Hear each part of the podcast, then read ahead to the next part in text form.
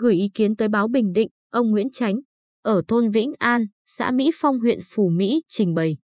Gia đình ông có thửa đất, loại đất trồng cây hàng năm khác tại thôn Vĩnh An, diện tích hơn 475 m2. Thửa đất này được Ủy ban Nhân dân huyện Phú Mỹ cấp giấy chứng nhận quyền sử dụng đất, còn gọi là sổ đỏ, cho gia đình ông vào tháng 3 năm 2012. Số vào sổ CH02481, thuộc thửa đất số 188, tờ bản đồ số 17.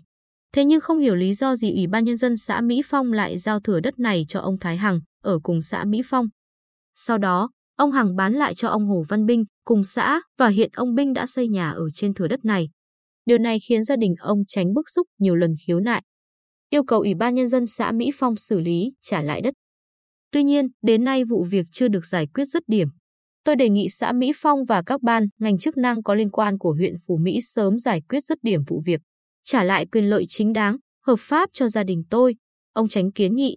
Theo Ủy ban Nhân dân xã Mỹ Phong, thửa đất số 188, tờ bản đồ số 17 được nhà nước cân đối giao quyền cho hộ gia đình ông Tránh theo Nghị định 64 CP năm 1993.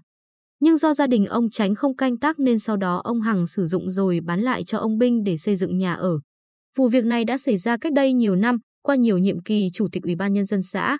Ông Thái Bình Minh, Phó Chủ tịch Ủy ban Nhân dân xã Mỹ Phong, xác nhận đúng là ông Binh xây dựng nhà ở trên thửa đất của gia đình ông Tránh đã được nhà nước cấp sổ đỏ.